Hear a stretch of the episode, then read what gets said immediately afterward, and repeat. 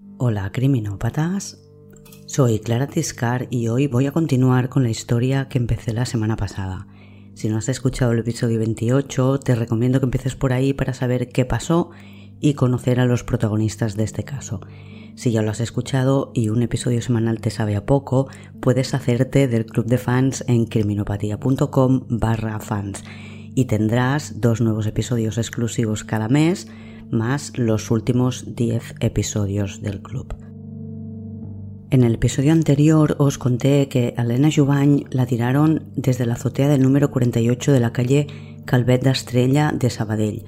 En la azotea le quemaron la ropa interior que llevaba puesta y prendieron fuego a su pelo antes de levantarla por encima de un muro de un metro y medio y dejarla caer al vacío cuatro pisos.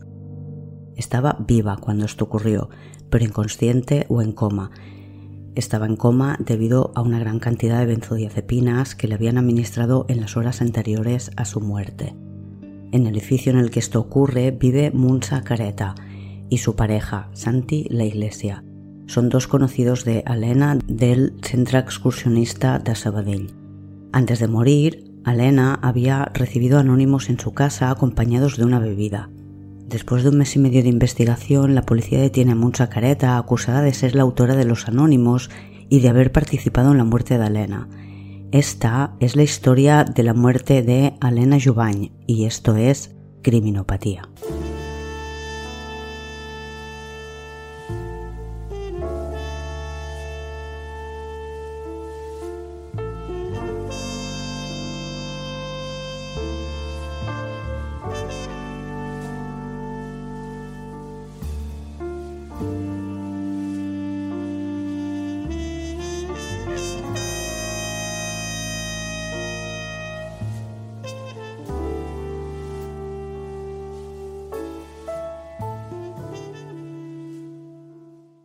Es martes 12 de febrero de 2002 cuando detienen a Munsa Careta en su calle, Calvet Estrella, cuando está llegando a casa para comer. Son las 2 menos 20.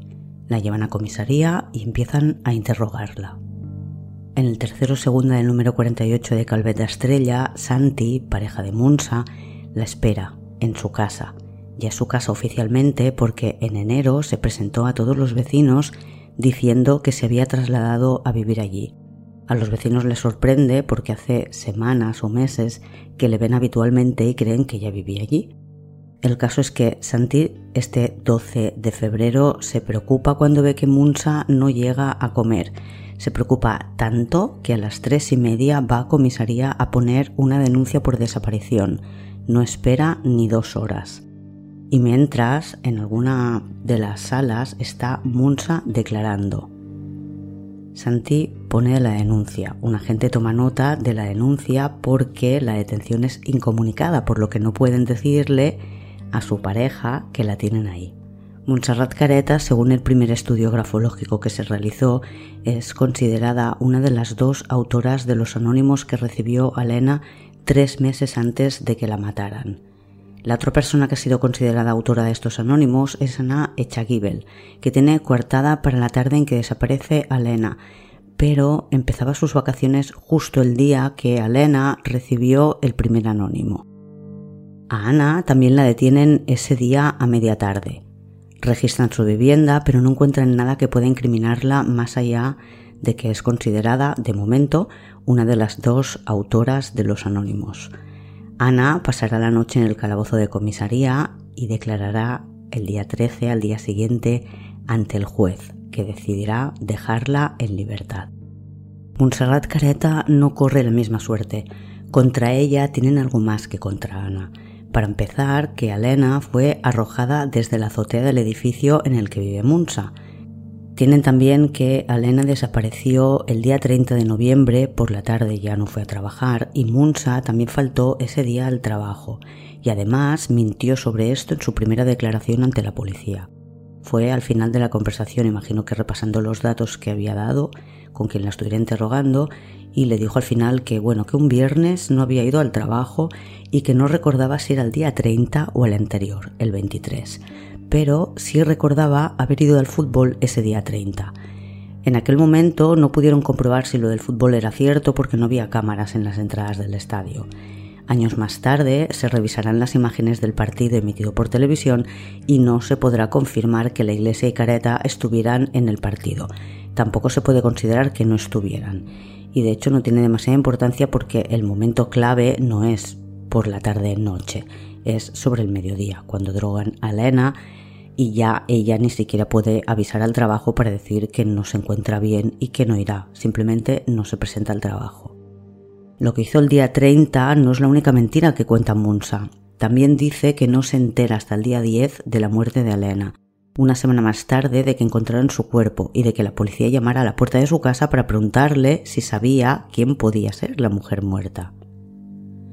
Otros testigos dicen que Munsa lo sabía porque se comentó en alguna reunión de la UES el lunes o martes después de que ocurriera. Pero además, en casa de Montserrat Careta se recibieron tres llamadas de teléfono de Francesc Macià, que era el responsable de la UES, un hombre de unos 30 años y médico de profesión. Macià nunca antes había llamado a casa de Careta. No tienen por qué ser llamadas para Munsa, porque si vivía con su pareja Santi, o por lo menos él pasaba muchos días o muchas horas allí, también podrían ser llamadas para él. Sea como sea, se recibieron esas llamadas y me parece raro que en esas tres llamadas no hablaran del tema de la muerte de Elena, ¿verdad? Pues Munsa dice que se entera el día 10, cuando entiendo que la citan a declarar, dos días antes de declarar por primera vez ante la policía, que fue el 12 de diciembre. Elena fue encontrada el día 2. Además, a Munsa también se le olvidó contar que el día anterior a la desaparición de Elena habían estado hablando por teléfono. Alena recibe dos llamadas desde el teléfono de la escuela en la que trabaja Munsa. Una de ellas al mediodía en la que hablan varios minutos, ocho creo. Después, por la tarde del día 29, hay otra llamada desde casa de Montserrat Careta a Alena, creo que la biblioteca. Antes de ir al registro de su casa, Munsa explica que Alena la había invitado a ir a la sesión de cuentacuentos del día 29 en el centro cívico San Unagué está a cuatro minutos, según Google, que nunca se equivoca, andando desde casa de Munsa. Munsa le había dicho que en principio sí que iría. El amor por las letras era algo que tenían en común Elena y Munsa. A ambas les gustaba escribir, tenían referentes literarios similares y a las dos les gustaba contar cuentos a los niños. Munsa dice que al final no fue a la sesión porque había quedado con Santi para acudir a otro evento Creo que era una protesta por la construcción de un campo de golf.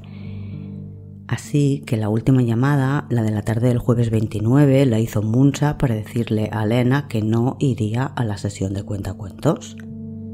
Pero no solo hablaron por teléfono el día 29. Munsa había llamado a Elena el día 22 y 23 de noviembre, la semana anterior. ¿Recordáis que Munsa no había abierto la puerta a la policía el día 2 de diciembre de 2001 cuando encontraron a Elena muerta y querían averiguar entre los vecinos si alguien la conocía?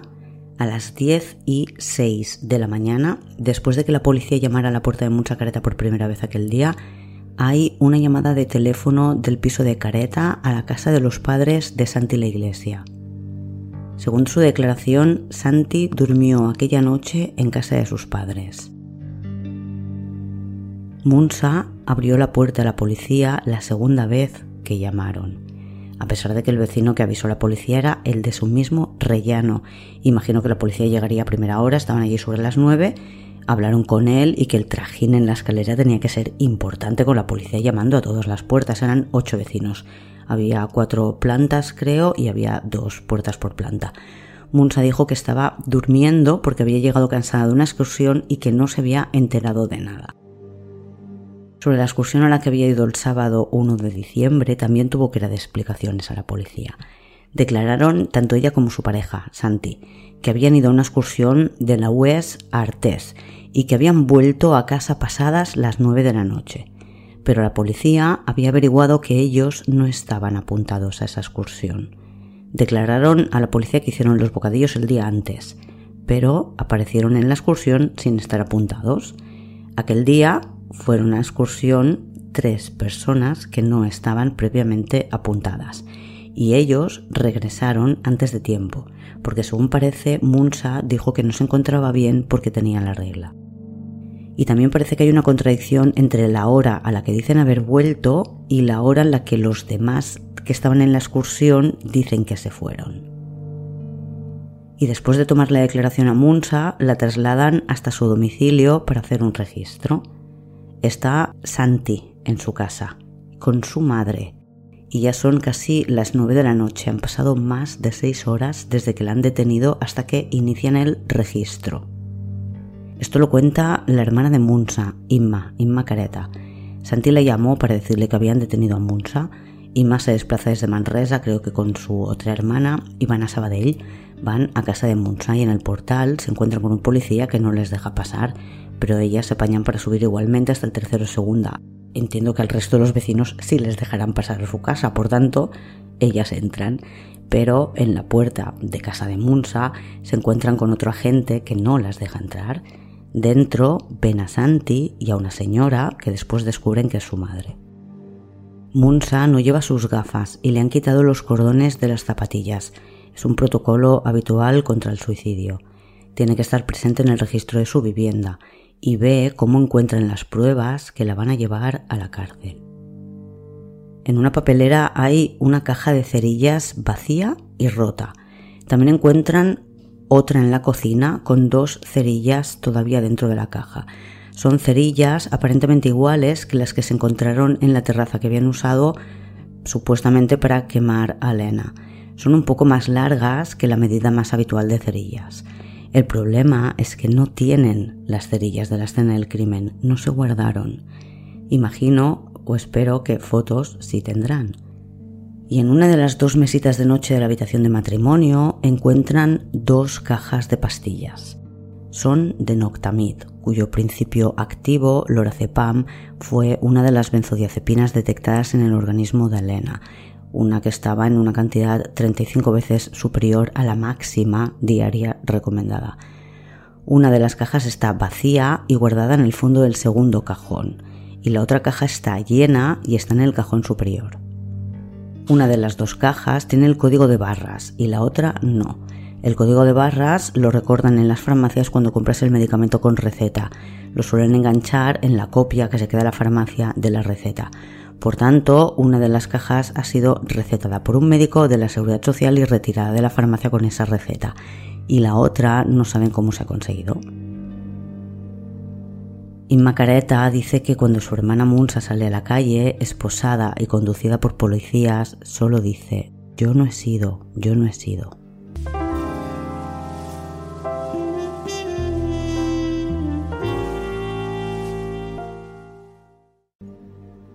Montserrat pasa la noche en el calabozo de comisaría. Al día siguiente de su detención tiene que declarar ante el juez y no es la única que lo hace. Anecha Gibel, que también fue detenida el día anterior y ha dormido en el calabozo, declara y tiene que dejar una muestra de su escritura para que se pueda hacer un análisis caligráfico más a fondo. Después sale en libertad con cargos, tiene que ir a firmar cada 15 días. Xavi Jiménez, el compañero de la UES que había sido rechazado por Elena y había tomado una horchata con ella, también declara. A él no le han detenido. No se le imputa ni se pide que escriba nada para realizar una prueba caligráfica. Y por supuesto declara también Munsa Careta. En el programa Víctimas del Misterio de Televisión Española, el juez Manuel Horacio y el policía David Medialdea comentan la investigación el juez dice, lo podéis comprobar en el minuto 13.50, que el coche de Elena estaba cerca de, de la casa de Munsa y que ella misma, Munsa, reconoció haberla invitado a su casa. La versión más habitual no incluye esta admisión por parte de Munsa. La mayoría de medios reproducen sus declaraciones solo en relación a la sesión de cuentacuentos. No dicen que Munsa aceptó haber invitado a Elena. Entiendo que si lo dijo el juez en televisión española es que esas declaraciones existen, tienen que estar en el sumario. En el año 2002 no trasciende, el sumario es secreto y nadie sabe nada de las declaraciones de Munsa. Pero recordemos que Munsa ha llamado a Elena el día 22 y 23 de noviembre y también el día 29. ¿Podría haber intentado invitarla a comer también el viernes anterior? Sobre el Noctamid que encuentran en su casa, Munsa dice que no sabe nada, que ella no lo toma. Su médico le hizo una receta para que pudiera ir a comprarlo después de que su suegra le recomendara tomarlo para poder dormir mejor. Por lo visto, la madre de Santiago la Iglesia tomaba noctamita habitualmente y cuando Munsa le contó que le costaba dormir por sus dolores de espalda, su suegra le recomendó el medicamento. Y Munsa va al médico y pide que le hagan una receta, pero según ella no llegó a ir a comprarlo nunca y nunca lo ha tomado. Vamos a hablar un poco de Munsa. Sabemos que tiene 34 años, que es de Manresa y vive en Sabadell porque es profesora de infantil en un colegio de la ciudad. Sabemos también que está apuntada a la Unión Excursionista de Sabadell, concretamente a la sección Natura, y que es pareja de Santi la Iglesia, abogado, un poco más joven que ella. A Santi le conoció precisamente en una excursión de la UES. Munsa siempre ha estado vinculada al mundo excursionista desde adolescente. Su padre había muerto siendo ya joven y poco después, en 1989, su hermano Jauma se suicidó. En Manresa lo cuenta en su blog su amigo Aladi, os dejo el enlace de esto en el blog. Fue monitora durante mucho tiempo en una organización católica para niños y jóvenes, algo así como escoltas católicos. Munsa no esperaba tener pareja, no contaba con ello. Se consideraba un patito feo, se veía poco agraciada físicamente y con una malformación en la espalda que aparte de dolor debía acomplejarla. Tenía una pequeña joroba. Santi fue su primer novio y Munsa vivía su amor con la intensidad propia del primer amor y quizás también con aquella inocencia que por edad ya debería haber dejado atrás. Para ella, Santi lo era todo y planeaban casarse en los próximos meses. Inma, la hermana, explica que unos meses atrás rompieron. Munsa no dio demasiados detalles, la definen siempre como alguien extremadamente introvertido y muy, muy privada de su intimidad, no compartía detalles íntimos con nadie. Pero la hermana consigue que le explique que una de las razones por las que han roto es que Santi piensa todo el día en lo mismo y la hermana acaba sacándole que lo mismo es sexo. Volvieron al cabo de pocos días y Munsa empezó a acudir a la psicóloga de Santi. Parece que fue el pacto al que llegaron para poder reanudar su relación por lo que deduzco que Munsa asumía algún tipo de culpa o responsabilidad y se comprometía a hacer terapia para mejorar el aspecto que, hiciera falta que mejorara. El día que desapareció Lena, Munsa llamó al colegio en el que trabajaba para avisar de que no iría ese viernes por la tarde. La primera vez que llama es a las 3 menos 10, entraba a las 3 a trabajar. Dijo que tenía una emergencia familiar en Manresa. Quizás dijo que intentaría llegar o que llegaría tarde o quizás no pudo hablar con dirección la primera vez porque llamo una segunda vez a las 5 menos cuarto para confirmar que no va a ir. Salía a las 5 de trabajar. El juez también hace escribir un texto a Munsa para poderlo usar como prueba indubitada, eh, aquella que no tiene duda de quién es el autor, para poder hacer un examen grafológico con su letra normal, no las mayúsculas con las que estaban escritas las fichas de inscripción de la UES, que es con lo que hicieron el primer peritaje. Fijaros que el juez solo pide muestras de escritura a Ana y a Munsa. A ninguno de los varones del grupo se le pide que escriba un texto para que su letra sea comparada con la de los anónimos. El informe de la autopsia, por su parte, había dejado claro que era un crimen que difícilmente lo podía haber cometido una persona sola, y el juez solo tiene en cuenta a las mujeres a la hora de estudiar su escritura. Ana queda en libertad con cargos, tiene que ir a firmar cada 15 días al juzgado y Montserrat Careta es enviada a prisión. El día 14, Santiago la Iglesia también declara ante el juez que no considera que tenga que detenerle, ni imputarle, ni tampoco pedirle una muestra de texto para hacer ningún examen de su letra y compararlas con los anónimos. Parece que el juez ha decidido que estas cartas solo las puede haber escrito una mujer. Y la familia Munsa cree que las pruebas que encontraron en su casa, las que incriminan a Munsa, fueron plantadas, puestas a propósito por alguien. Señalan a su pareja como el responsable, que fue quien pasó toda la tarde en la vivienda acompañado durante un rato al menos por su madre. Si la policía hubiera hecho el registro rápido o por lo menos precintado la vivienda de Munsa, Ahora, si hubieran encontrado la caja de cerillas y las pastillas en el cajón, no habría dudas de si se habrían podido poner expresamente para señalar a alguien. Por otra parte, no es demasiado tiempo para mantener las pruebas en tu casa, porque no encuentran nada más. En la azotea encuentran la ropa y los zapatos de Elena, pero no encuentran las llaves de su coche, ni su bolso, su cartera, nada. Todo eso desaparece, pero sin embargo, la caja de pastillas vacías sigue ahí. Santi, que es abogado, le dice a la familia Careta que no se preocupe, que él se encarga de conseguir un buen penalista que defienda a Munsa y contrata al abogado Ascude, que es compañero de trabajo de él. Pero la familia siente que eso no es cierto, que nadie está haciendo lo suficiente por intentar sacar a Munsa de la cárcel, lo suficiente o nada. Dicen que no hacen nada por ayudarla. Irma, la hermana de Munsa, está desesperada. Todo esto les ha pillado absolutamente por sorpresa. Un buen día te llama la pareja de tu hermana para decirte que la han detenido acusada de haber matado a alguien a quien han tirado desde la azotea de un edificio de cuatro plantas. Y ella no cree que su hermana haya podido hacer algo así.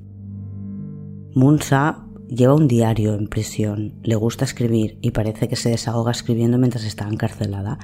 En su diario explica su versión de los múltiples interrogatorios a los que la someten. Dice que la policía le pregunta de forma reiterada que les dé nombres, o que se va a comer el marrón ella sola.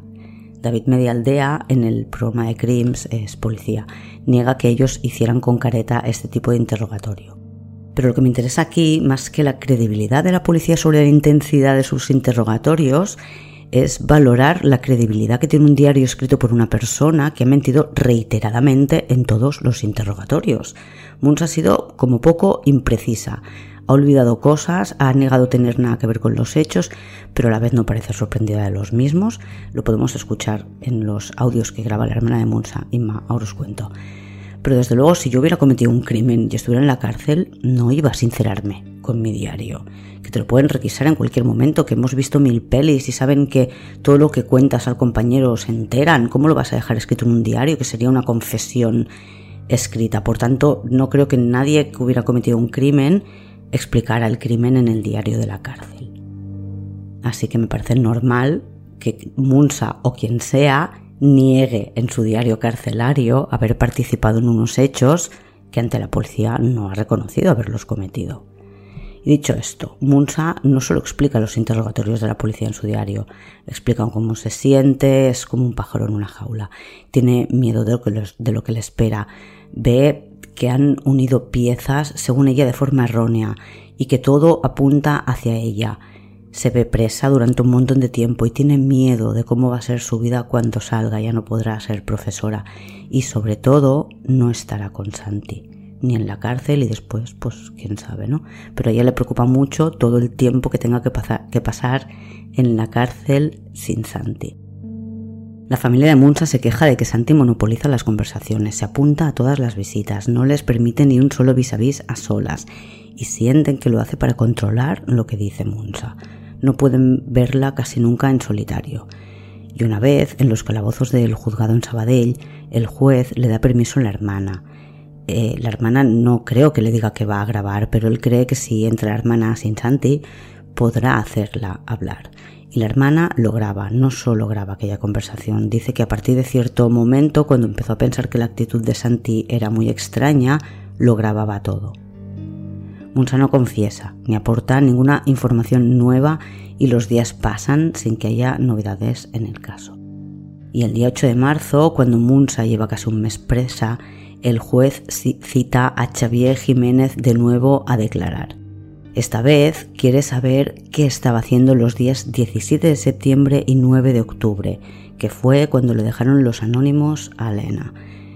En esta ocasión, a pesar de haberle preguntado por los anónimos, tampoco pide una muestra de escritura. Tres días más tarde, el 11 de marzo, llega el resultado del peritaje caligráfico que se ha realizado a partir del estudio de los anónimos que recibió Elena y las letras de los textos escritos por Ana y Munsa y en esta ocasión el peritaje dice que de entre las dos, la única a la que consideran que puede ser autora de los textos es Ana. Así que el 19 de marzo de 2002 Ana Echagibel es detenida de nuevo y de nuevo se le pide que escriba un texto para poder hacer análisis grafológicos. Esta vez Ana es enviada a la cárcel va a Badras, que es donde está Munsacareta, que ya lleva un mes encerrada, y las ponen en la misma celda. Inma, que como he dicho cuando tiene la oportunidad de hablar con su hermana solas, lo graba todo, le dice a Munsa que si Santi no está haciendo nada para sacarla de la cárcel. Cuando Inma le dijo a su cuñado que veía mal a Munsa, que cada día estaba más delgada, Santi le contestó que cuando la enviaran a Cambrians estaría mejor allí, que allí vería naturaleza y escucharía pajaritos. Santi está pensando ya en la condena de Munsa. Ras es una cárcel habitual para personas que están en preventiva. A Cambrians la mandarían cuando ya estuviera cumpliendo condena. Las conversaciones que grabó Inma las podéis escuchar, tienen muy mala calidad, pero las utilizan en los programas Víctimas del Misterio y Equipo de Investigación. Y también, por supuesto, creo que están en Crims. Os he dejado los enlaces de todo en el blog.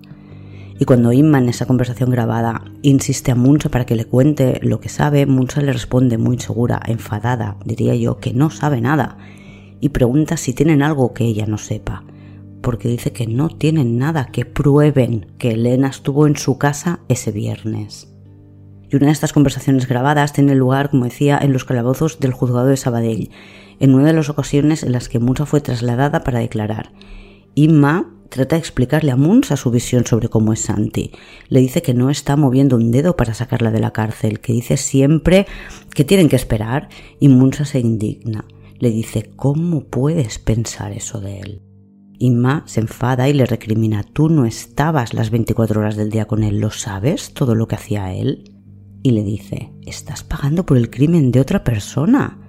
Y se contesta, ¿yo por otra persona? ¿No son ellos los investigadores? Y la hermana se indigna cada vez más. Abre los ojos, le grita que te están cargando el muerto.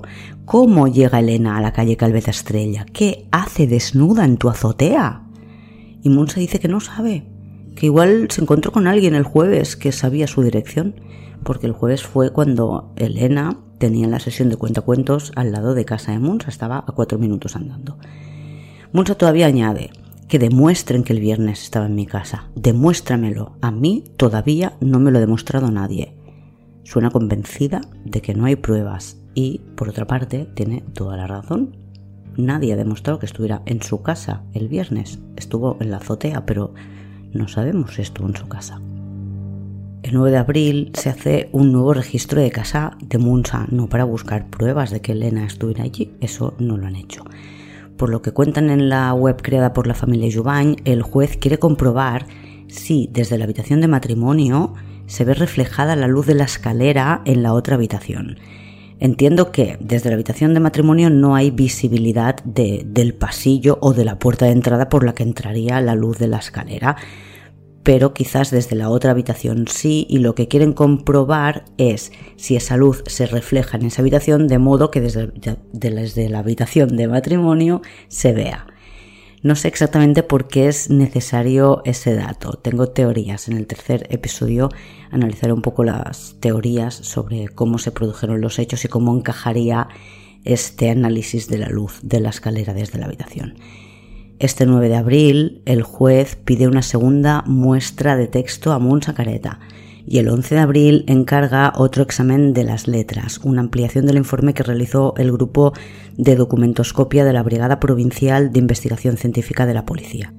Los días siguientes la policía puede comprobar las coartadas que proporciona Xavi, Xavi Jiménez es uno de los dos chicos que había ido a cenar con Elena y su amiga Isabel y con quien se había tomado una horchata, que es la misma bebida que le dejan a Elena junto al primer anónimo. Xavi tenía interés en Elena y es algo público y también es público que Elena le rechazó. Por todo esto, el juez ha querido comprobar qué estaba haciendo Xavi en las fechas importantes de este caso. El 17 de septiembre, que es el día que se recibe el primer anónimo, Xavi empieza a trabajar. En su trabajo certifican que era su primer día y que estuvo ahí, pero no tienen constancia de los horarios exactos en los que entró y salió. El 9 de octubre un poco lo mismo, sí, estaba contratado o tenía su trabajo ahí, pero no controlan los horarios. Según indica la web de Alena Jubany, el día 9 no tienen constancia de cuáles fueron sus actividades laborales o su horario. De lo que sí hay constancia es de lo que hizo el día 30 de noviembre, cuando Alena desaparece, porque estuvo en una reunión en Sardañola hasta las 3 del mediodía. Por su parte, la familia Careta decide contratar a otro abogado. Llevan muchos días tratando de convencer a Munsa de, que rechace la defensa proporcionada por Santa la Iglesia y finalmente, a principios de mayo, Munsa acepta.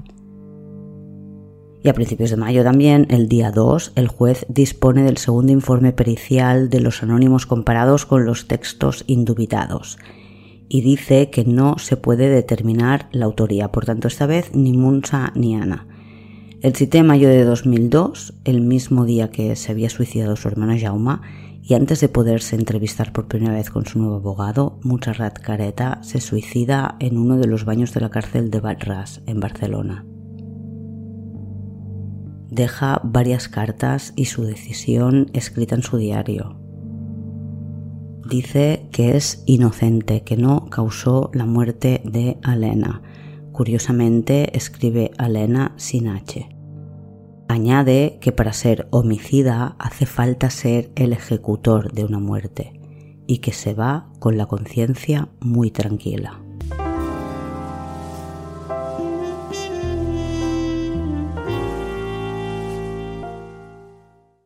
Munsa dice también en alguna de sus cartas de despedida que cree que para su familia será más soportable el dolor de su muerte que el hecho de ver la presa. Ella, que ya sabe lo que le duele el suicidio a una familia, su familia, dice por otro lado que no puede vivir sin Santi y que por eso tiene que morir. Pocos días después, teniendo en cuenta que el último examen grafológico ha concluido que no podían atribuir la autoría de los anónimos a ninguna de las dos personas que estaban examinando, el juez deja en libertad a Ana Echaguibel por falta de pruebas. La familia de Munsa cree que alguien ha convencido a Munsa para que se suicide, que alguien la ha empujado a suicidarse. Y la investigación continúa. Ya estamos a 29 de mayo de 2002, cuando Jaume tiene que responder a las preguntas del juez. La primera vez que declaró ante la policía dijo que el viernes 30 de noviembre trabajó en su casa hasta las 8 de la tarde, después fue a Barcelona a cenar con unos amigos pero al día siguiente volvió a la policía con la intención de cambiar su declaración. Por su parte, Xavi Jiménez había declarado que el 30 de noviembre estuvo en la sede de la UES organizando la excursión. Lo habitual es que se desplacen en autocar, pero como no había suficiente gente apuntada, decidieron ir en coches particulares. Ese viernes repasó la lista de apuntados, miró quién disponía de coche y repartió a los asistentes entre los vehículos. Según Xavi, todo esto lo hizo acompañado de Jauma. Y el juez quiere saber si Jauma estaba en Barcelona o con Xavi. Jauma en esta ocasión dice que sí, que el día 30 estuvo con Xavi, pero el juez no queda convencido y les cita dos días más tarde, el día 31 de mayo, a los dos para que se sometan a un careo. La familia de Alena lo, lo considera surrealista. Los careos suelen funcionar, hasta donde yo sé, en dos personas que se acusan una a otra para ver quién tiene la versión más sólida, o cuando hay dos opiniones contradictorias, en caso de, de peritos, por ejemplo. Se proporciona oportunidad de hacer un careo porque de este modo cada parte aporta sus argumentos para defender su posición ante el juez, y el juez, conociendo argumentos, puede decidir dar más fiabilidad a uno que a otro. Esto lo hicieron con los peritajes de la salud mental del asesino conocido como el asesino del rol, no sé si os acordáis de ese caso. Pero este no parece el caso, son dos personas que si se ponen de acuerdo, mejor. Yo me pregunto si no hubiera sido más eficaz comprobar las coartadas que dieron cada uno de ellos en su primera declaración. Uno cenó con amigos, ¿con qué amigos? ¿Dónde? Y el otro dice que estuvieron en la UES y después fueron a un bar. ¿Qué dicen en el bar? ¿Estuvieron los dos? ¿Estuvo solo uno? ¿No estuvo ninguno? Desconozco si se comprobaron los datos que ofrecían ambos se tenían que haber comprobado cuando dieron esa primera declaración en diciembre, por supuesto, que es cuando la gente lo tiene fresco. En el careo, ambos, Xavi y Jaume, están de acuerdo en que la tarde del 30 de noviembre la pasaron juntos en la UES, después tomaron una cerveza en un bar y Xavi acercó a Jaume a su casa en coche. Lo que tienen pendiente ahora es un nuevo peritaje caligráfico, esta vez pedido por el juez a Jordi Prat y a María Pilar Guerra, de nuevo determinan que el párrafo corto del segundo anónimo es de Ana Echaguibel y que el primer anónimo y el párrafo largo del segundo son de Munsa Careta. El juez, por su parte, quiere saber si el crimen lo pudo cometer una sola persona y pide un segundo informe forense para que valore esa posibilidad. La conclusión, dada la ausencia de lesiones de rastre y golpes, es que Alena, inconsciente, la movió una persona de mucha fortaleza física o dos personas. Elena debía pesar entre 50 y 55 kilos. Munsa era de una constitución similar y además tenía un problema de espalda.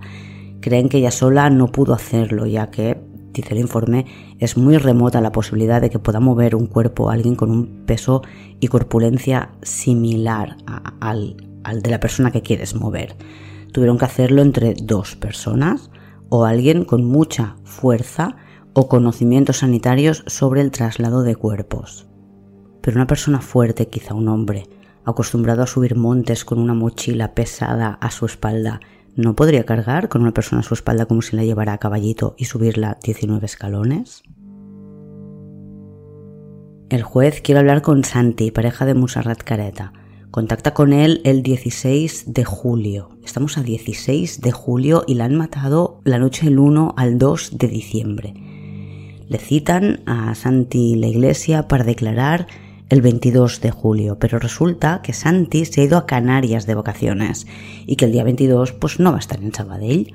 A su vuelta, acompañado de Joaquim Escudé, su abogado, que también había sido el letrado de Munsa, se presenta ante el juez para decir que está sufriendo un proceso depresivo debido a la muerte de su pareja y que no está en condiciones de declarar. Pide que se aplace hasta principios de septiembre.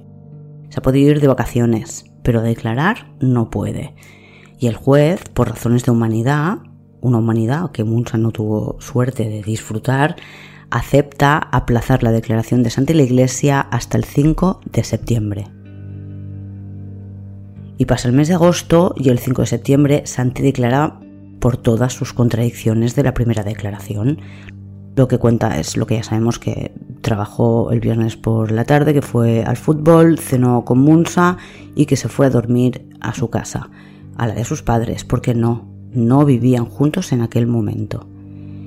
Santi está imputado y a pesar de que su madre cuando testifica no aporta luz sobre dónde estaba Santi la noche del 30 cuando Elena desaparece porque sus versiones parece que son contradictorias, el juez considera que no hay suficientes pruebas para detenerle y Santi continúa en libertad. En octubre de 2002 se levanta el secreto de sumario. La familia Jubain da una rueda de prensa y explica lo que han tenido que callar durante tantos meses y después de interrogar al que fue compañero de Munsacareta y que también era alguien con vinculación en el edificio aparte de ella, no ocurre nada. Bueno, sí, que se realizan un par de pruebas caligráficas nuevas. Y los meses pasan y se cumple el primer aniversario de la muerte de Elena sin que su caso esté resuelto y sin que haya nuevas pesquisas. El juez Horacio explica, creo que en Crims, que con el suicidio de Munsa la investigación quedó abortada. Dice que se agotó la fuente de prueba.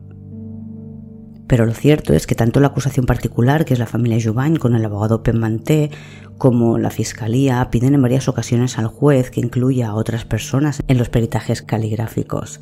Se pide que Santiago la Iglesia, Jaume Sanllaí y Xavi Jiménez se sometan a una prueba caligráfica. Esto es denegado reiteradamente por el juez, porque las peticiones de cada parte se realizan por separado y las deniegan por separado. Lo piden una segunda vez y también es denegado. Se deniegan también otras peticiones que realiza la familia como acusación particular, como que se averigüe en qué farmacia compró Montserrat Careta el Noctamid o se insista para clarificar qué hacía cada una de las personas de interés los días 17 de septiembre, 9 de octubre, 30 de noviembre, 1 y 2 de diciembre y que se clarifique quién fue a la excursión del día 1 de diciembre, quién estaba apuntado, quién no, qué horarios siguieron y todo es denegado por parte del juez. Pero tenemos un nuevo peritaje grafológico, esta vez realizado por el profesor Viñals del Institut de Ciencias del Grafisme de la Universidad Autónoma de Barcelona presenta su conclusión el 24 de febrero de 2003 y excluye a Anna Gibel como autora y dice que Munsa es la única autora. Recordemos que Munsa ha escrito en sus cartas de despedida a Lena sin H y en los anónimos el nombre está bien escrito con H. Pero bueno, también podían hacerlo para despistar, ¿eh? es un dato solo. Y por tercera vez, el juez deniega al fiscal la petición de incluir a más personas en los peritajes caligráficos. El 5 de mayo de 2003, el juez obtiene el resultado de un nuevo peritaje que ha pedido. Esta vez es un examen grafológico realizado por Julián Raúl Alonso García, que dice que Munsa no ha escrito nada en esos anónimos, mientras que Ana ha escrito la parte que se le ha atribuido ya otras veces. Han hecho un montón de informes. El primero, Jordi Prat y Pilar Guerra, en enero de 2002 decían que Ana y Munsa eran las autoras, pero lo habían hecho con textos escritos en mayúscula. Quedaban pendientes de hacerlo también con los textos escritos en minúscula. Una vez entregados esos textos, vuelven a repetir el análisis y el resultado lo envían en junio de 2002 y confirman que las autoras, según ellos, son Ana y Munsa.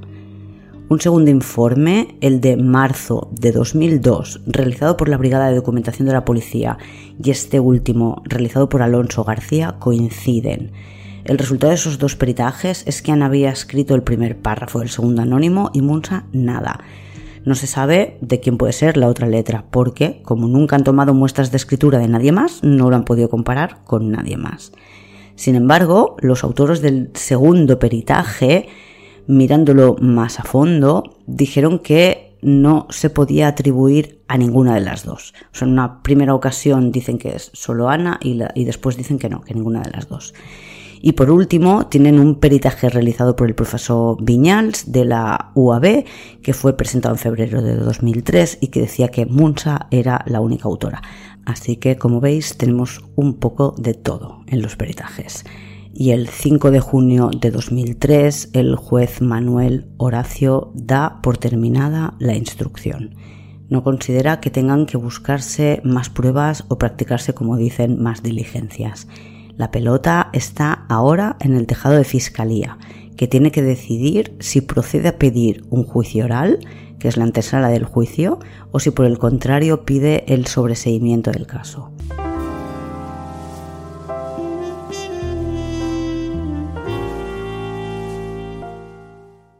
La familia Jubany considera que no se ha hecho todo lo que se tenía que hacer. Solicita de nuevo pruebas caligráficas al resto de personas de interés y antes de que el juez pueda decidir si procede o no procede, el fiscal pide el sobreseimiento de la causa. Estamos ya a finales de septiembre de 2003, a día 29. El juez deniega, como siempre que la familia ha solicitado pruebas, que se realicen exámenes caligráficos a personas a quienes no se le han realizado todavía y les da 10 días para que realicen un escrito de acusación que permita abrir un juicio oral. Pero llevar a alguien a juicio sin pruebas no es una buena idea. Aunque consiguieran que en el juicio oral se estimaran los indicios de criminalidad, sin pruebas no es una buena idea enfrentarte a un juicio, porque solo tienes una oportunidad de acusar a alguien. Si se le juzga y se le considera inocente, has perdido tu oportunidad para siempre porque no podemos juzgar a alguien dos veces por la misma cosa. Nadie, ni fiscalía ni acusación particular en ninguna de las ocasiones que el juez les ha dado 10 días para presentar el escrito de acusación, han presentado nada. La familia no se rinde, creen que la instrucción no se ha realizado bien, no son los únicos que lo creen. En el próximo capítulo os lo cuento, pero la familia en este punto, noviembre de 2003, pide que se declaren nulas las actuaciones. A esta petición se suma también la familia Careta a finales de ese mes de noviembre. No consiguen nada. 2004 llega tras el tercer aniversario de la muerte de Alena sin respuestas y sin que nadie esté ya investigando. Ese año llegan los resultados de ADN que se habían solicitado. En el cuerpo de Alena no hay rastros de semen. Encontraron un líquido blanquinoso en su vagina, pero no, no tiene contenido orgánico. Encontraron una muestra de ADN debajo de una de las uñas de Alena. Hasta este momento había sido de origen desconocido, de propietario desconocido, pero ahora sí saben que es de una mujer y proceden a comparar con el ADN de Montserrat Careta y de Ana Echaguibel. En noviembre de 2004, varios meses más tarde, tendrán el resultado. No es de ninguna de ellas. El ADN encontrado bajo la uña de Alena es de la propia Alena. Y sinceramente me sorprende que esa no sea la primera prueba que hagan descartar que el ADN sea propio. Y estamos ya en enero de 2005, cuando una nueva jueza se hace cargo de la instrucción. La familia Jubany y la familia Careta, cada uno por su cuenta, piden de nuevo la nulidad de las instrucciones. En mayo de 2005 obtienen la respuesta no, ya lo habían pedido antes y se les dijo que no. Y hay un nuevo cambio de juez, quien finalmente el 7 de octubre de 2005 declara el sobreseimiento del caso que había solicitado Fiscalía en diciembre de 2003. Lo que no quiere decir que el caso esté cerrado, pero no se destinan recursos a la investigación, ni tiempo, ni dinero, ni personas.